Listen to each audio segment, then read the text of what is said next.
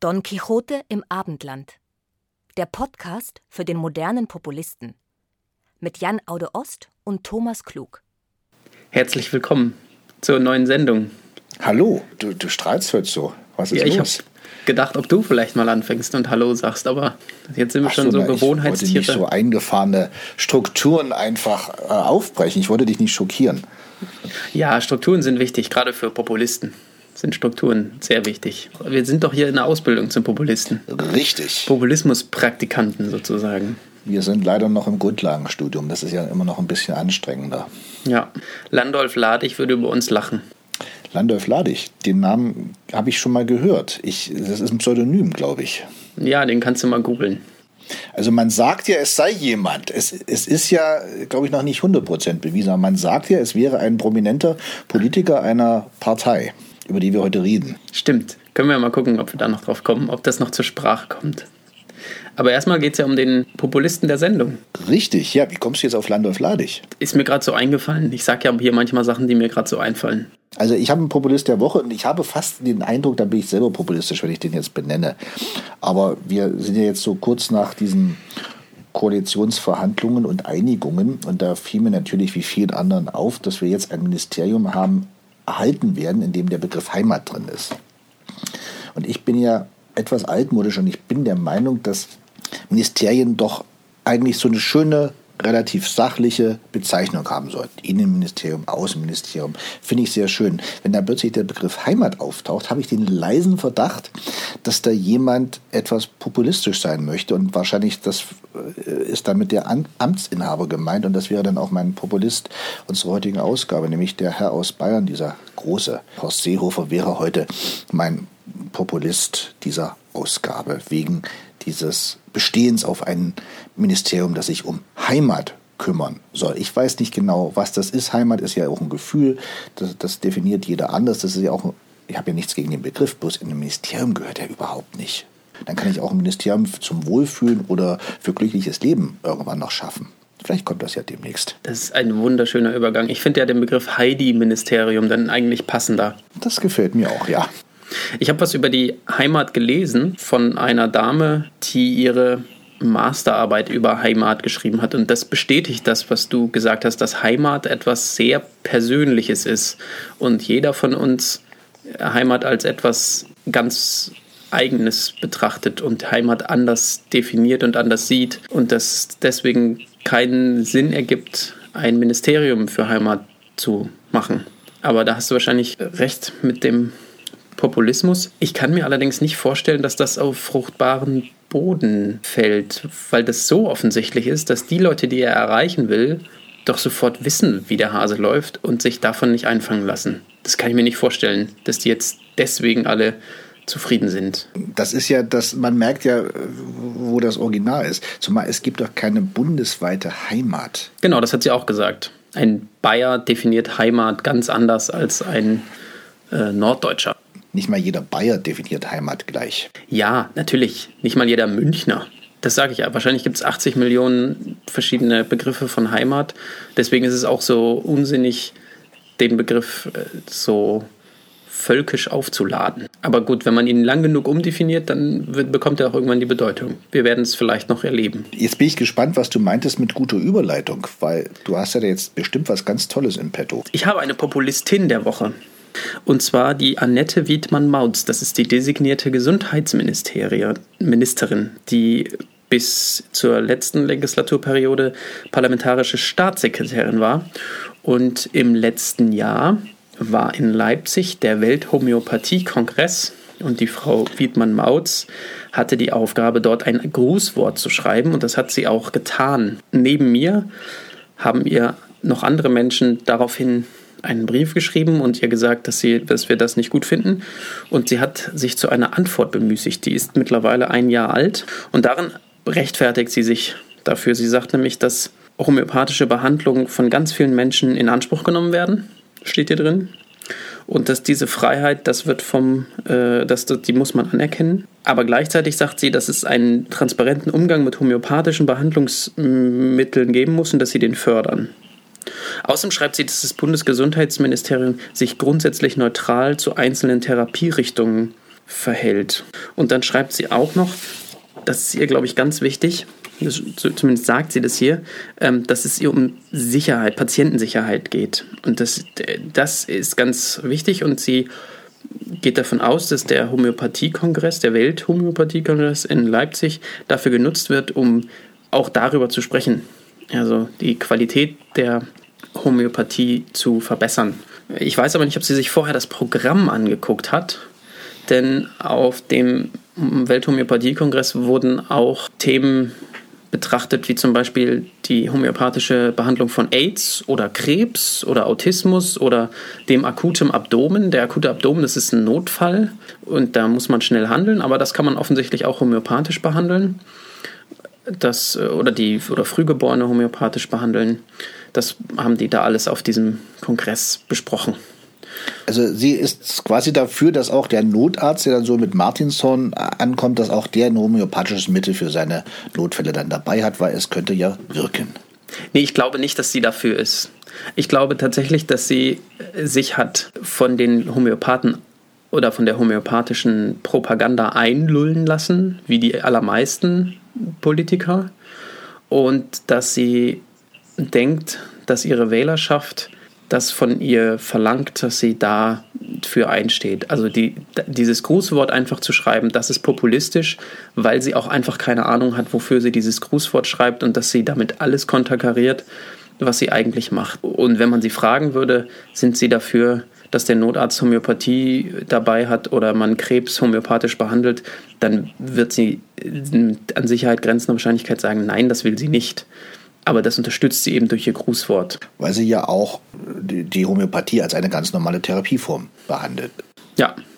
Das finde ich ein bisschen erschreckend, Jan, wenn, wenn wir unabgesprochen, das glaubt uns zwar niemand, aber wir haben uns wirklich nicht abgesprochen, wenn wir beide unabgesprochen heute zwei designierte Minister zu äh, Populisten erklären zwei von, ich weiß jetzt gar nicht wie vielen. Was kommt da auf uns zu? Äh, wobei ich bei der Frau Wiedmann-Mautz auch jetzt nicht ganz so pessimistisch bin, ohne, die, ohne mich viel mit der beschäftigt zu haben. Aber gleichzeitig, natürlich sage ich jetzt, sie ist populistisch, weil sie das gemacht hat.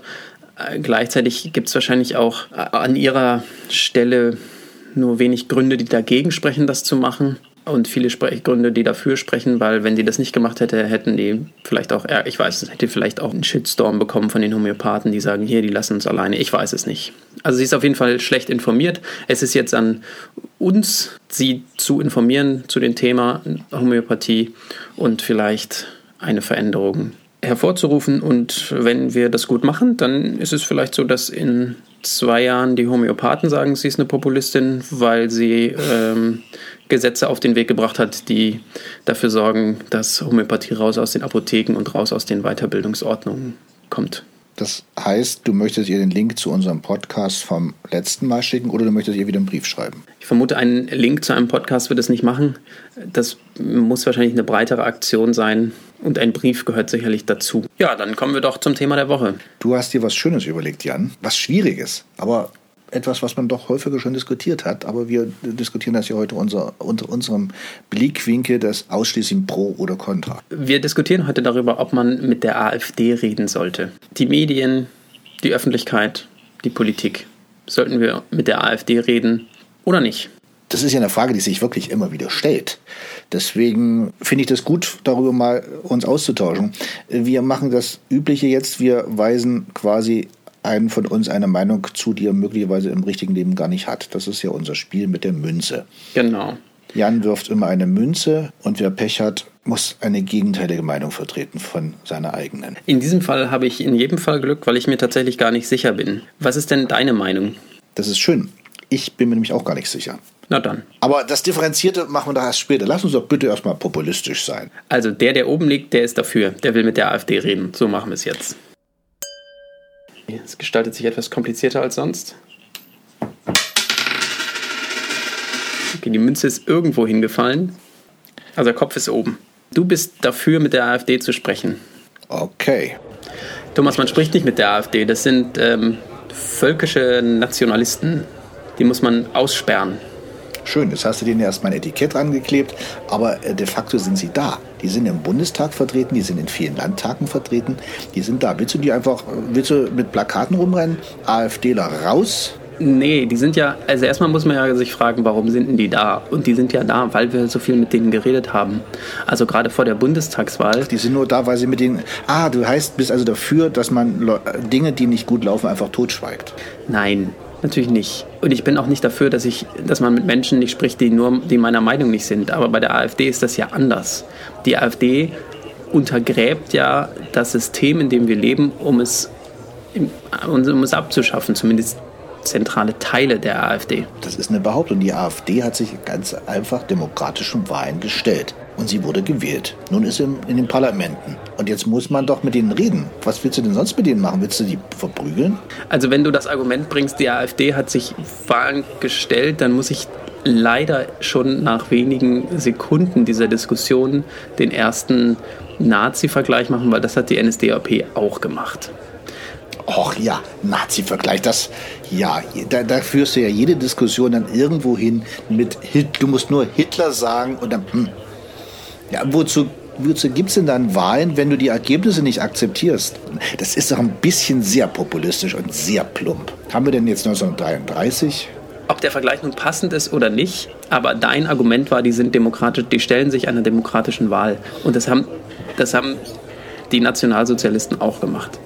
Und wenn du jetzt sagst, das ist eine Behauptung, aber Leute wie Björn Höcke haben zum Beispiel als Landolf Ladig Dinge geschrieben, die durchaus in die Richtung gehen, wir müssen das System von innen heraus kaputt machen. Das ist mir jetzt ein bisschen sehr vage ausgedrückt, die durchaus in die Richtung gehen. Ich wage zu behaupten, ich finde in jeder Partei im Bundestag durchaus ein, zwei Mitglieder, die merkwürdige Sachen geschrieben haben. Das findest du in der CDU, in der CSU, bei den Grünen hast du das auch gefunden äh, und bei der SPD und bei der Linkspartei findest du das auch. Aber deswegen kann ich doch nicht sagen, ich rede mit dieser Partei nicht. Nee, natürlich kannst du das nicht sagen. Aber wenn du die FDP Partei vergaß ich zu erwähnen, die hat auch schwierige Mitglieder. Ja, natürlich ist das kein Argument, mit der Partei nicht zu reden. Aber äh, das Argument ist, dass sie den Raum kriegen und diesen Raum nutzen, um ihre eigene Propaganda loszuwerden und eben nicht in einen politischen Diskurs zu treten. Und gerade vor der letzten Bundestagswahl hat es in den Medien niemand geschafft, die Leute von der AfD vernünftig auf den Pott zu setzen. Was wahrscheinlich auch daran liegt, dass die überhaupt nicht reden wollen. Die wollen nicht sich aneinander annähern in einem demokratischen Prozess oder die Interessen abgleichen, sondern die wollen, dass ihr Programm durchkommt, dass sie in die Macht kommen und dass sie dann den ganzen Rest entsorgen. Aber das ist ja erstmal eine Behauptung von dir. Also stellen wir erstmal fest, es ist eine relativ junge Partei. Eine relativ junge Partei zeichnet sich immer dadurch aus, dass sie von verschiedenen Interessengruppen auch ein bisschen unterwandert wird. Das war ja bei den Grünen genauso. Das sortiert sich erst so nach und nach ein bisschen aus. Da du also deswegen schon mal schwierige Mitglieder drin, ganz klar. Und eine junge Partei muss ja auch erstmal sich selbst finden. In diesem Prozess steckt die AfD gerade.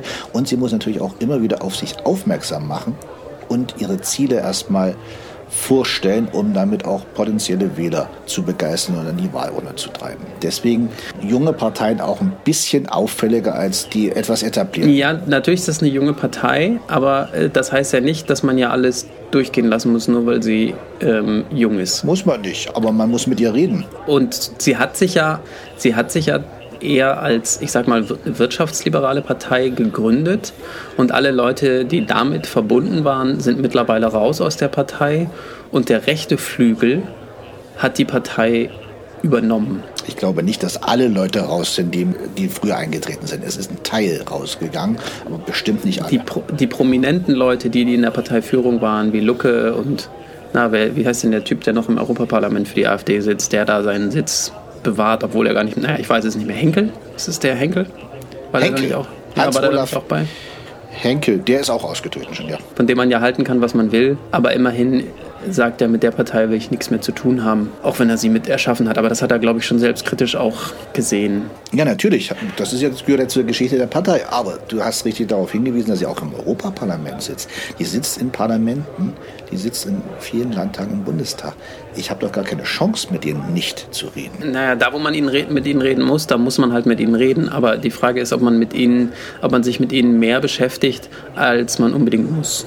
Das ist doch normal. Es ist ein neues Phänomen in diesem Land, da ist man ja auch erstmal neugierig und deswegen kriegt die vielleicht sogar ein bisschen mehr Aufmerksamkeit als nötig, aber das wird sich mit der Zeit dann auch ändern. Da wird die wie jede andere Partei behandelt und dann wird man sehen, was sie inhaltlich zu bieten hat und was nicht. Aber um genau das zu zeigen, muss ich mit dieser Partei reden. Deswegen verstehe ich nicht, wenn du mit denen nicht redest, schaffst, da schaffst du ein Tabu und machst die Leute ja viel, viel neugieriger auf diese Partei. Die Leute sind ja nicht alles kleine Kinder. Also das ist ja jetzt nur, weil ich nicht mit denen rede, heißt es ja nicht, dass die spannend wird. Sonst würden ja ganz andere Parteien auch, äh, sonst würden die Leute ja alle NPD wählen, weil niemand mit denen redet. Da wissen wir ja relativ genau, was die wollen. Die sind ja auch nur nicht verboten, weil die zu unbedeutend sind, nicht weil die so nett sind. Aber du hast natürlich recht, die AfD ist im Parlament, da ist sie hingewählt. Das heißt, bestimmte Leute müssen sich mit der auseinandersetzen. Die Frage ist eben, ob man das mehr macht als, als sowieso schon. Und dass es sich bei dieser Partei im Kern nicht um eine demokratische Partei handelt, hat man auch daran gesehen, wie sich einige der Parteimitglieder während des Holocaust-Gedenkens im Bundestag benommen haben, wo einer es nicht mal geschafft hat zu applaudieren, als jemand gesagt hat, sowas darf es in Deutschland nie wieder geben. Da hat er sich gequält, ist er gequält aufgestanden und hat die, die Arme verschränkt. Ich weiß nicht, wer das war.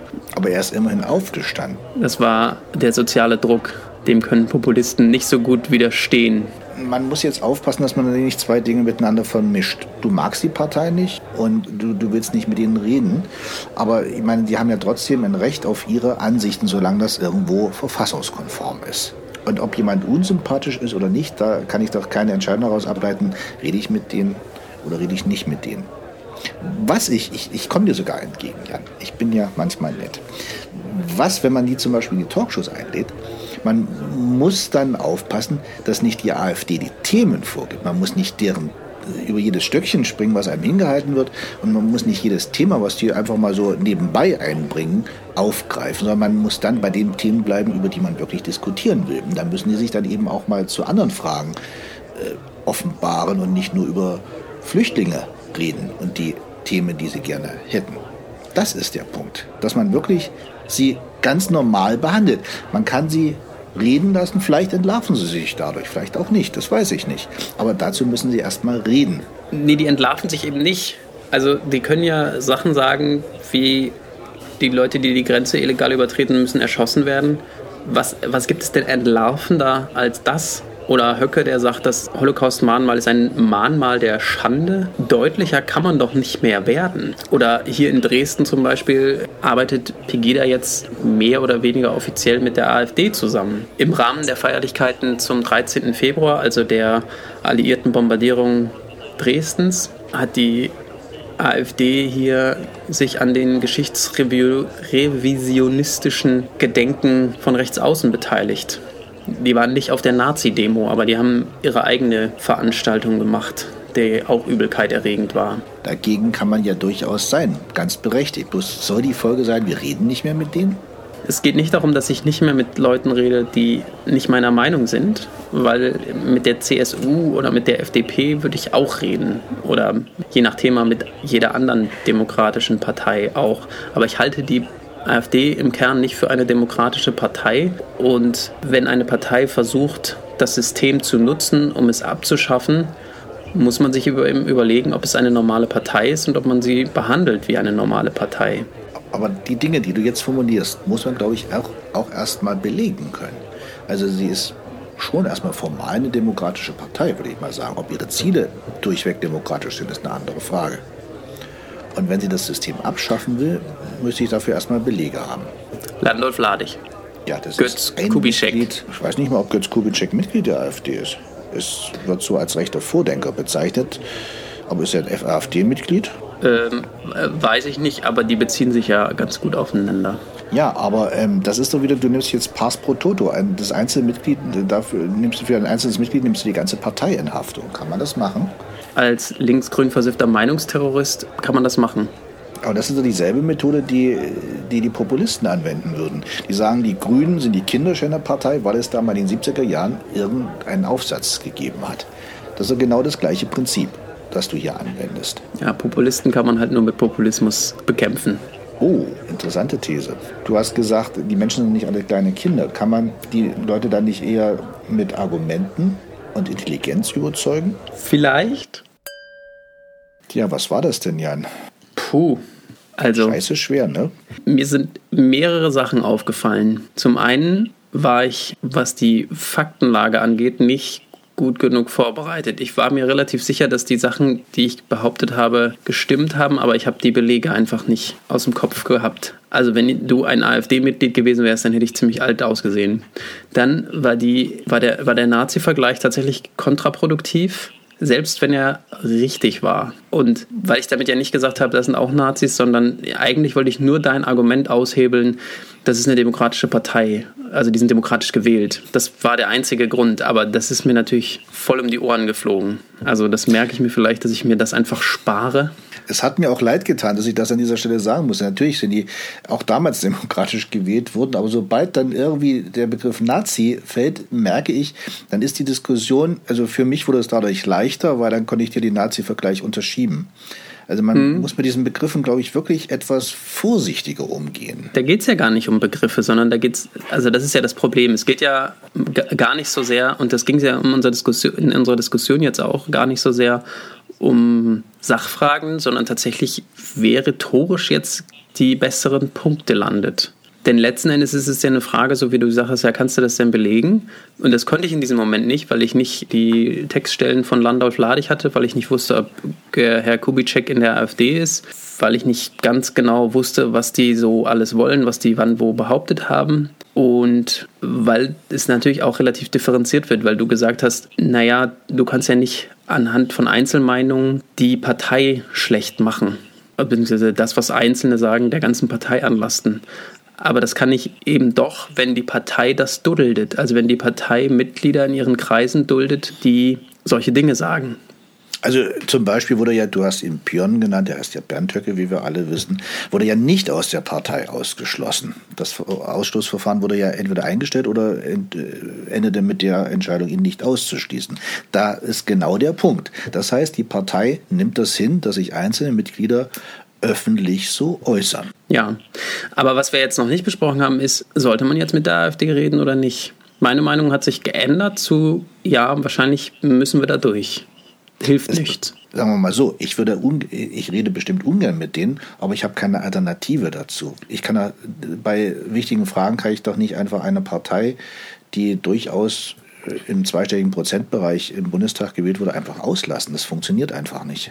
Was mir aufgefallen ist, das, was ich vorhin auch schon sagte, man, man muss einfach sich auf Gespräche mit der AfD wahnsinnig gut vorbereiten und sie dann auch mit Argumenten aushebeln und am besten auch mit den Dingen, die sie die einzelnen Mitglieder selbst auch gesagt haben. Und man darf sich von ihnen nicht die Themen vorschreiben lassen. Und wenn ich so an die Talkshows des vergangenen Jahres denke, die mitunter auch sehr reißerische Titel hatten, die vielleicht auch an Thesen der AfD wiederum erinnerten, da finde ich, da muss man vorsichtiger sein.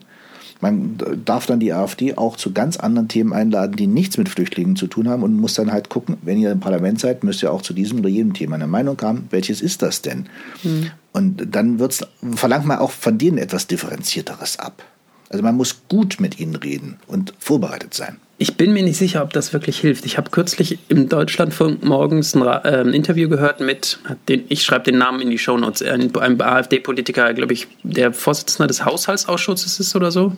Und der wurde zu dem Thema befragt. Und der hat es irgendwie geschafft, in diesem Interview das Thema Flüchtlinge anzubringen und den Klimawandel zu leugnen. Die Moderatorin hat einen ganz guten Job gemacht, ihn da auch festzunageln und zu sagen, das ist jetzt gar nicht das Thema, aber der hat seine Themen da so reingedrückt, dass, dass es ganz offensichtlich war, welchen Zweck er damit erfüllen wollte. Und was ich mich jetzt, was ich mich frage, ist, ob das die Leute, die ihn gewählt haben, ob denen das gefällt. Endlich sagt's mal einer oder ob die auch merken, hm, der redet jetzt irgendwie nicht zu der eigentlichen Sachfrage. Also hilft das was, wenn ich gut vorbereitet bin? Oder sind die einfach, weil die auch gewisse Konventionen nicht einhalten?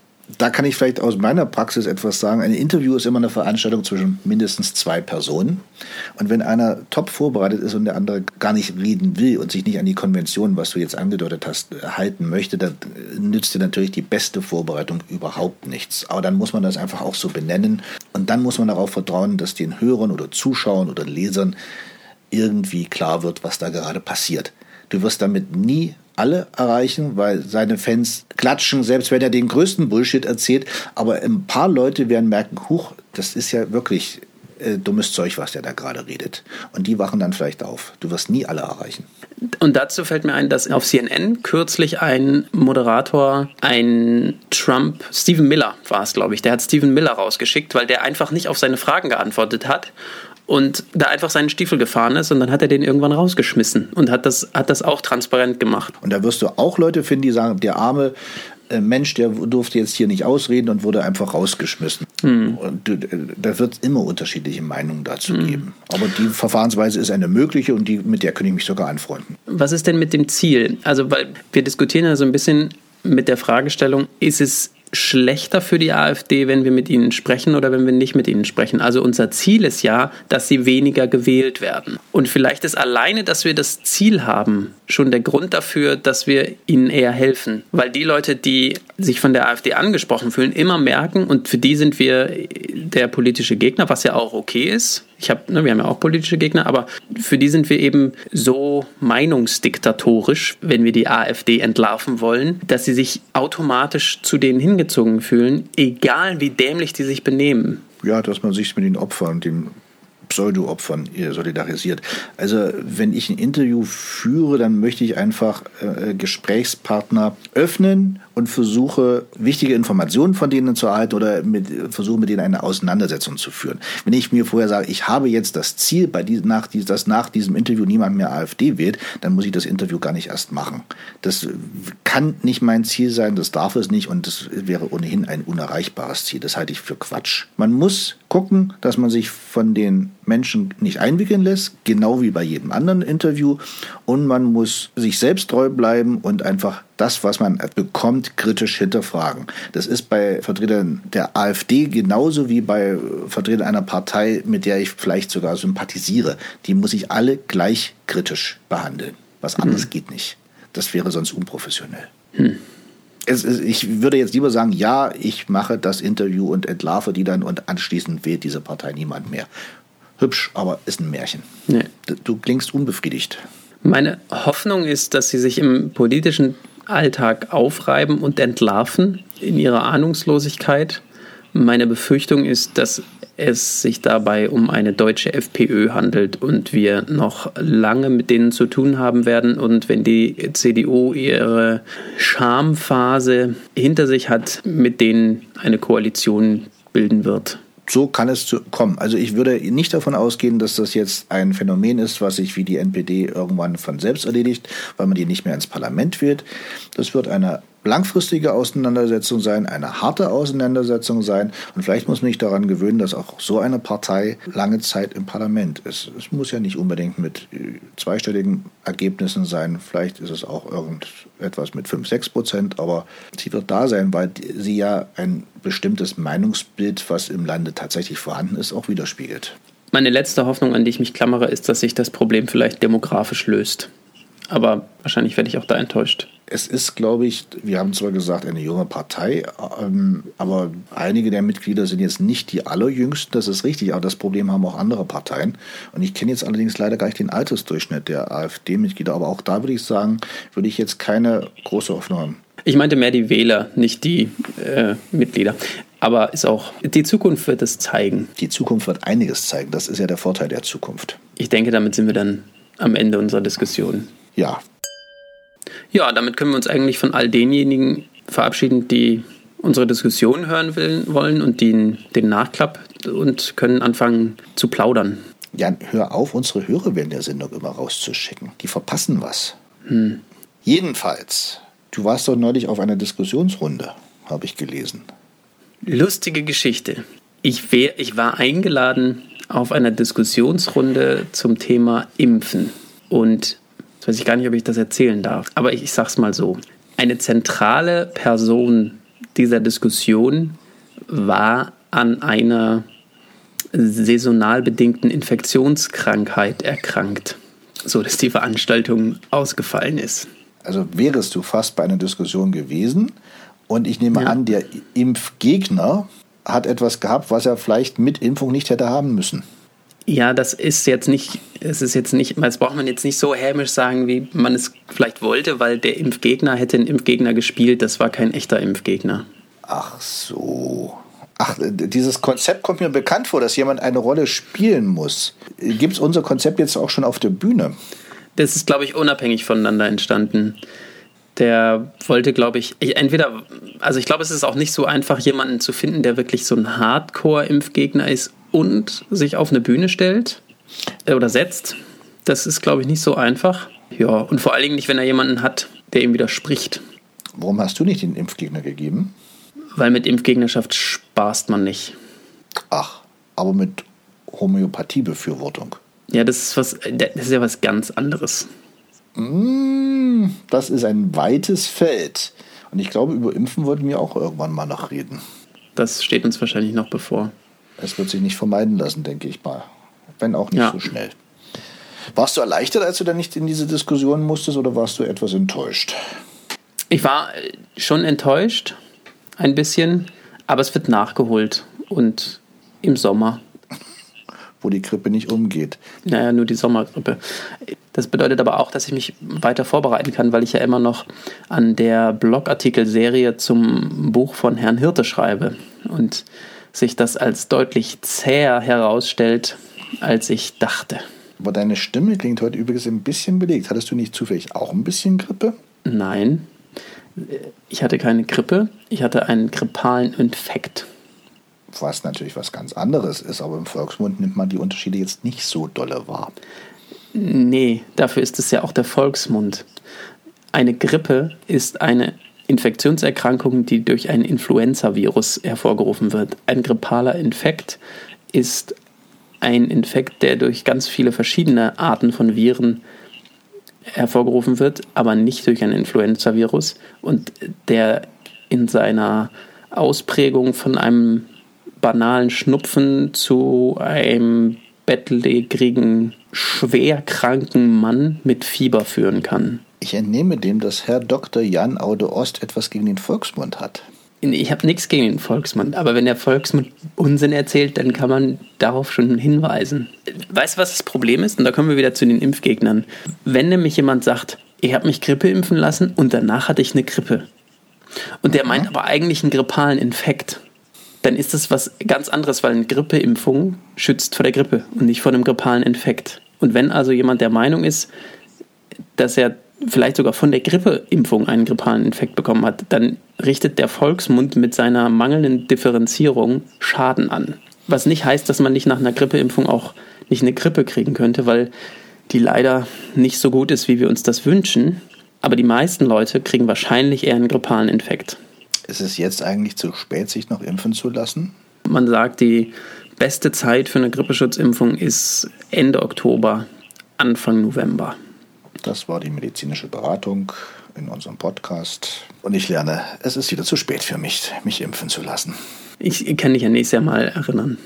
Vielleicht dieses Jahr, weil wenn es eher im Oktober ist, ne? Ach ja, ja, ja, ja, ja. ja. In der nächsten Saison. Vergiss es bitte nicht. Es hängt viel davon ab. Das stimmt, wenn du nicht sprechen kannst. Ja. Aber das wäre ein guter Zeitpunkt, wenn du Grippe hast, wäre das ein guter Zeitpunkt, mal eine Sendung über das Impfen zu machen. Und ich soll dann den Impfbefürworter geben, der ich ja in der Tat wäre, war, bin. Du hast eine Sendung über, über, über arme Schauspieler gemacht und dass keiner denen was erzählt. Stimmt. Über Schauspieler, die auf der Schauspielschule waren natürlich und dann merken, dass die Realität etwas schwieriger ist und manch einen trifft es dann unvorbereitet, aber das trifft auch nicht auf alle zu. Als Schauspieler muss man ja Träume haben, habe ich gelernt. Und man soll auf der Schauspielschule nicht gleich jeden Traum zerstören. Aber schwierig ist dann schon, weil wir haben, glaube ich, in diesem Land sehr, sehr viele Schauspieler. Und im Fernsehen sieht man gefühlt und wahrscheinlich auch tatsächlich immer die gleichen 50. Das ist auch ein Problem. Aber es gibt auch viele gute Schauspieler, die man nicht regelmäßig im Fernsehen sieht.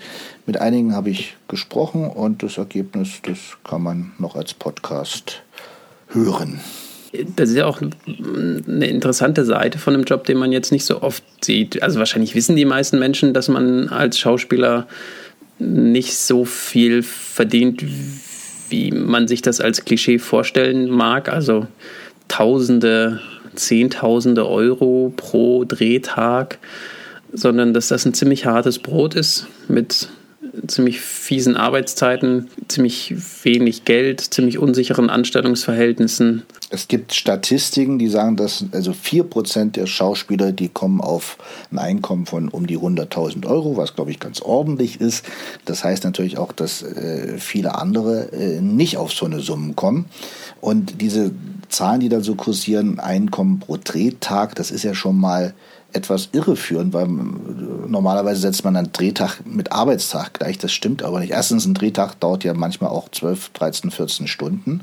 Aber äh, der Drehtag beinhaltet ja auch zum Beispiel, dass man vorher Zeit aufwendet, um Kostüme äh, anzuprobieren, um Text zu lernen und so weiter. Das ist ja alles in einem Drehtag mit drin. Und das äh, dadurch äh, diese Summen, also 1000 Euro pro Drehtag, hört man dann häufig für kleine Rollen, ganz kleine Rollen, das relativiert sich dann auch nochmal. Außerdem muss man davon ausgehen, dass ein Schauspieler ja nicht äh, durchgängig dann beschäftigt ist, sondern auch viel Zeit damit verbringen muss, sich casten zu lassen oder einfach auf ein neues Rollenangebot zu warten. Also dass der Schauspieler automatisch da der gleichzeitig der superreiche Star ist, das ist nicht so. Habe ich vorher schon gewusst, mhm. aber durch dieses Feature habe ich das jetzt nochmal ganz deutlich gelernt und bin auch sehr dankbar und erfreut, dass ich da Schauspieler gefunden habe, die sehr offen mit mir über ihre Situation geredet haben, was ja auch nicht immer der Normalfall ist. Ja, und nur wenn man miteinander redet, kann man ja was verändern. Deswegen redet man ja auch mit der AfD. Damit können wir die Sendung ja dann auch abschließen. Wir sagen vielen Dank fürs Zuhören, äh, danken auch schon mal für eine mögliche Weiterempfehlung und freuen uns schon auch beim nächsten Mal wieder viele Hörerinnen und Hörer zu haben. Bis dahin auf Wiederhören. Tschüss. Don Quixote im Abendland, der Podcast für den modernen Populisten mit Jan Aude Ost und Thomas Klug.